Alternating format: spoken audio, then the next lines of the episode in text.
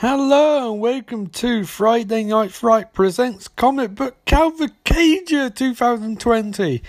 Man, we're going to have some fun this month. Every episode in May, every day in May, there's going to be a brand new episode. It's going to be a mini review of a comic book movie. Yay, can't wait, hyped.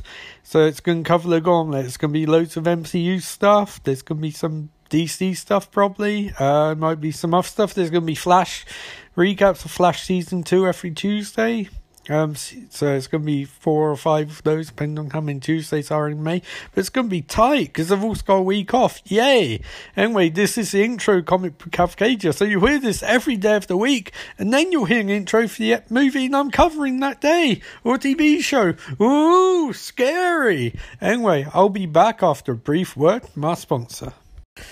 Hey guys, it's Ian Austin here, and this May 7th episode of Comic Book Cavalcade 2020, the end of the first week, is going to deal with Iron Man 3, the follow up to the Avengers, and conclusion of Tony Stark's trilogy of movies, where he went from the Man. Iron Man to Iron Man. He went full circle from Iron Man to Iron Man.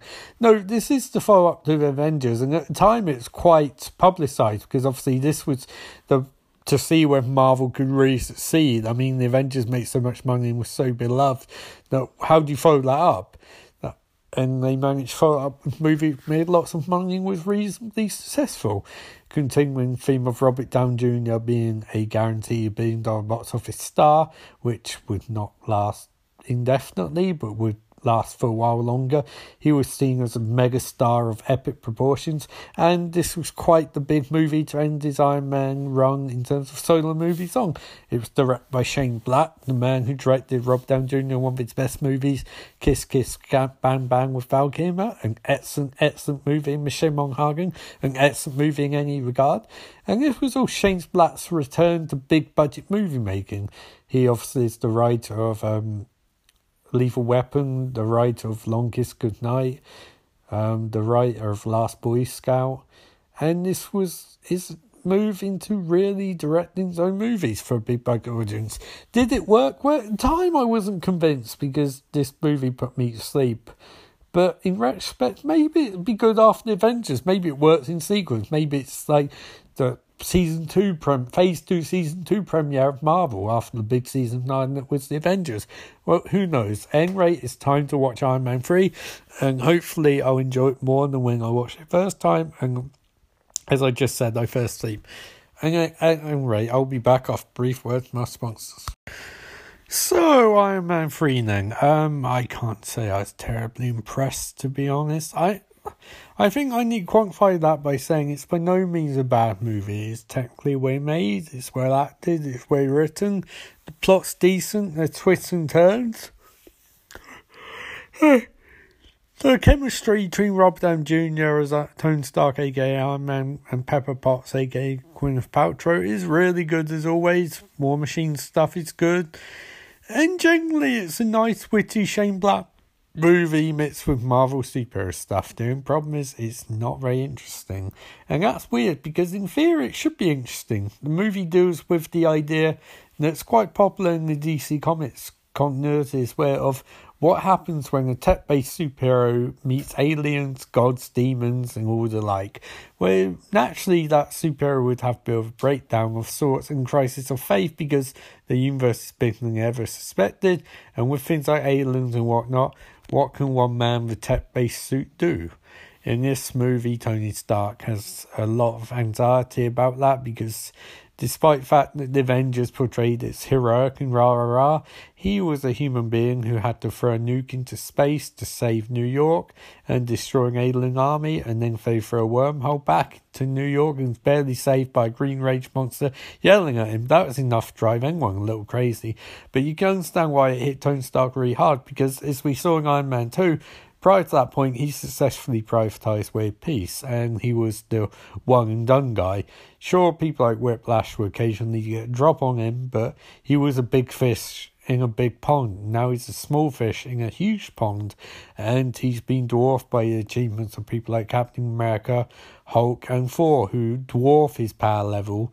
Um, in terms of his personal power level, his suits give him a, a bit of an edge, but he feels quite so less so for Sean than he did.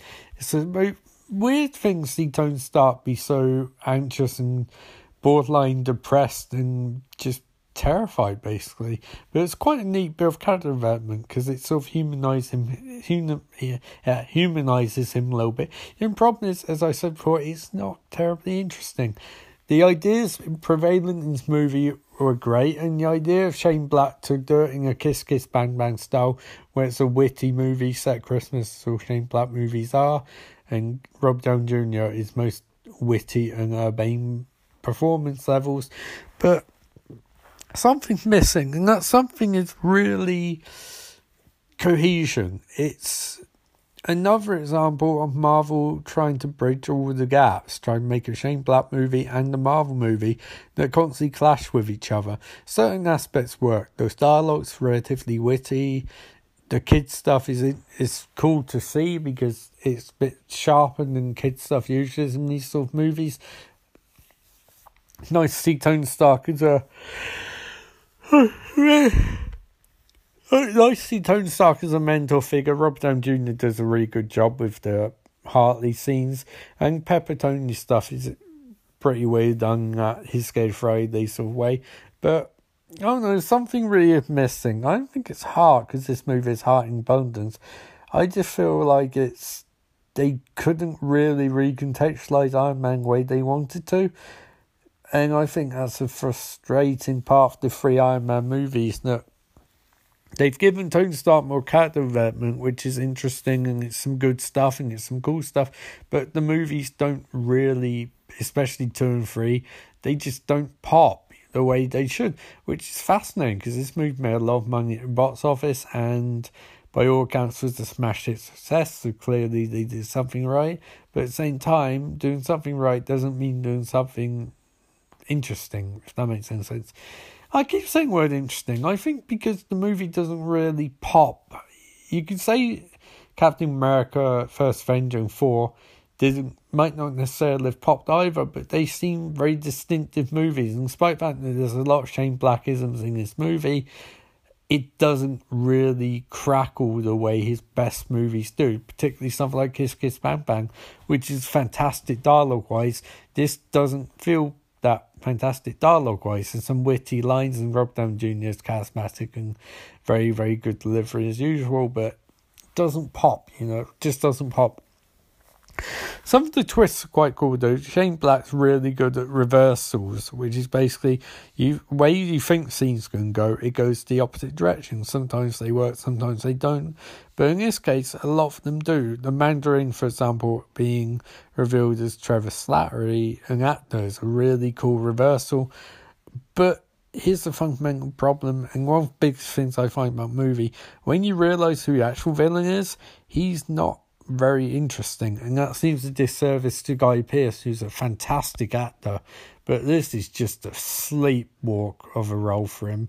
There's nothing from really sink his teeth into, and it seems bizarre you cast someone as good as Guy Pearce, who could have been Iron Man, different incarnation, and would be perfect play opposite Rob Down Jr.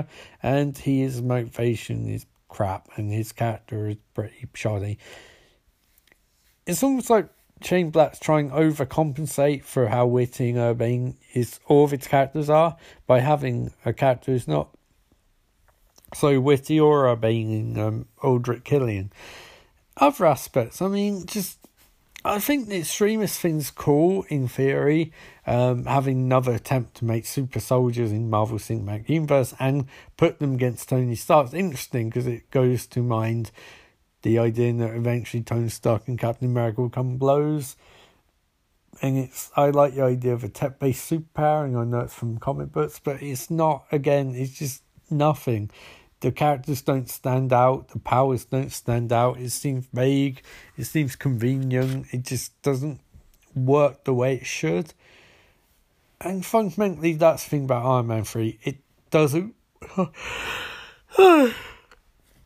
I really like Truck tonight. It doesn't work where it should. It's not a bad movie. It's watchable, it's decent, but it's not really start season two of Marvel thing phase two that you would expect from Marvel. But hey, it did lots of money at box of box office. So what I know, I'd probably go for 2.5 out of 5 just because I was nodding off a few times while watching it and I can't say I recommend it. That's higher than grade I used to give it, which is about 2 out of 5. So it's got 0.5 more because I do appreciate where it builds off the Avengers and I like the idea that Tony Stark is lingering trauma from Avengers because it's fascinating and cool from character development side. And clearly it's going to drive his arc going forward, but yeah, just not it's just a big bag of nothing to me, really. Anyway, tomorrow. Sorry, I don't know what happened there. Um, yeah, so tomorrow, May 8th, would be the first pseudo horror movie of this Marvel Cinematic Universe. Thor 2, which I remember being bloody awful at the time, but maybe it'll be better tomorrow when I watch it. And while doing intro for that tomorrow, it's just, just me signing off saying, remember as always, life is beautiful.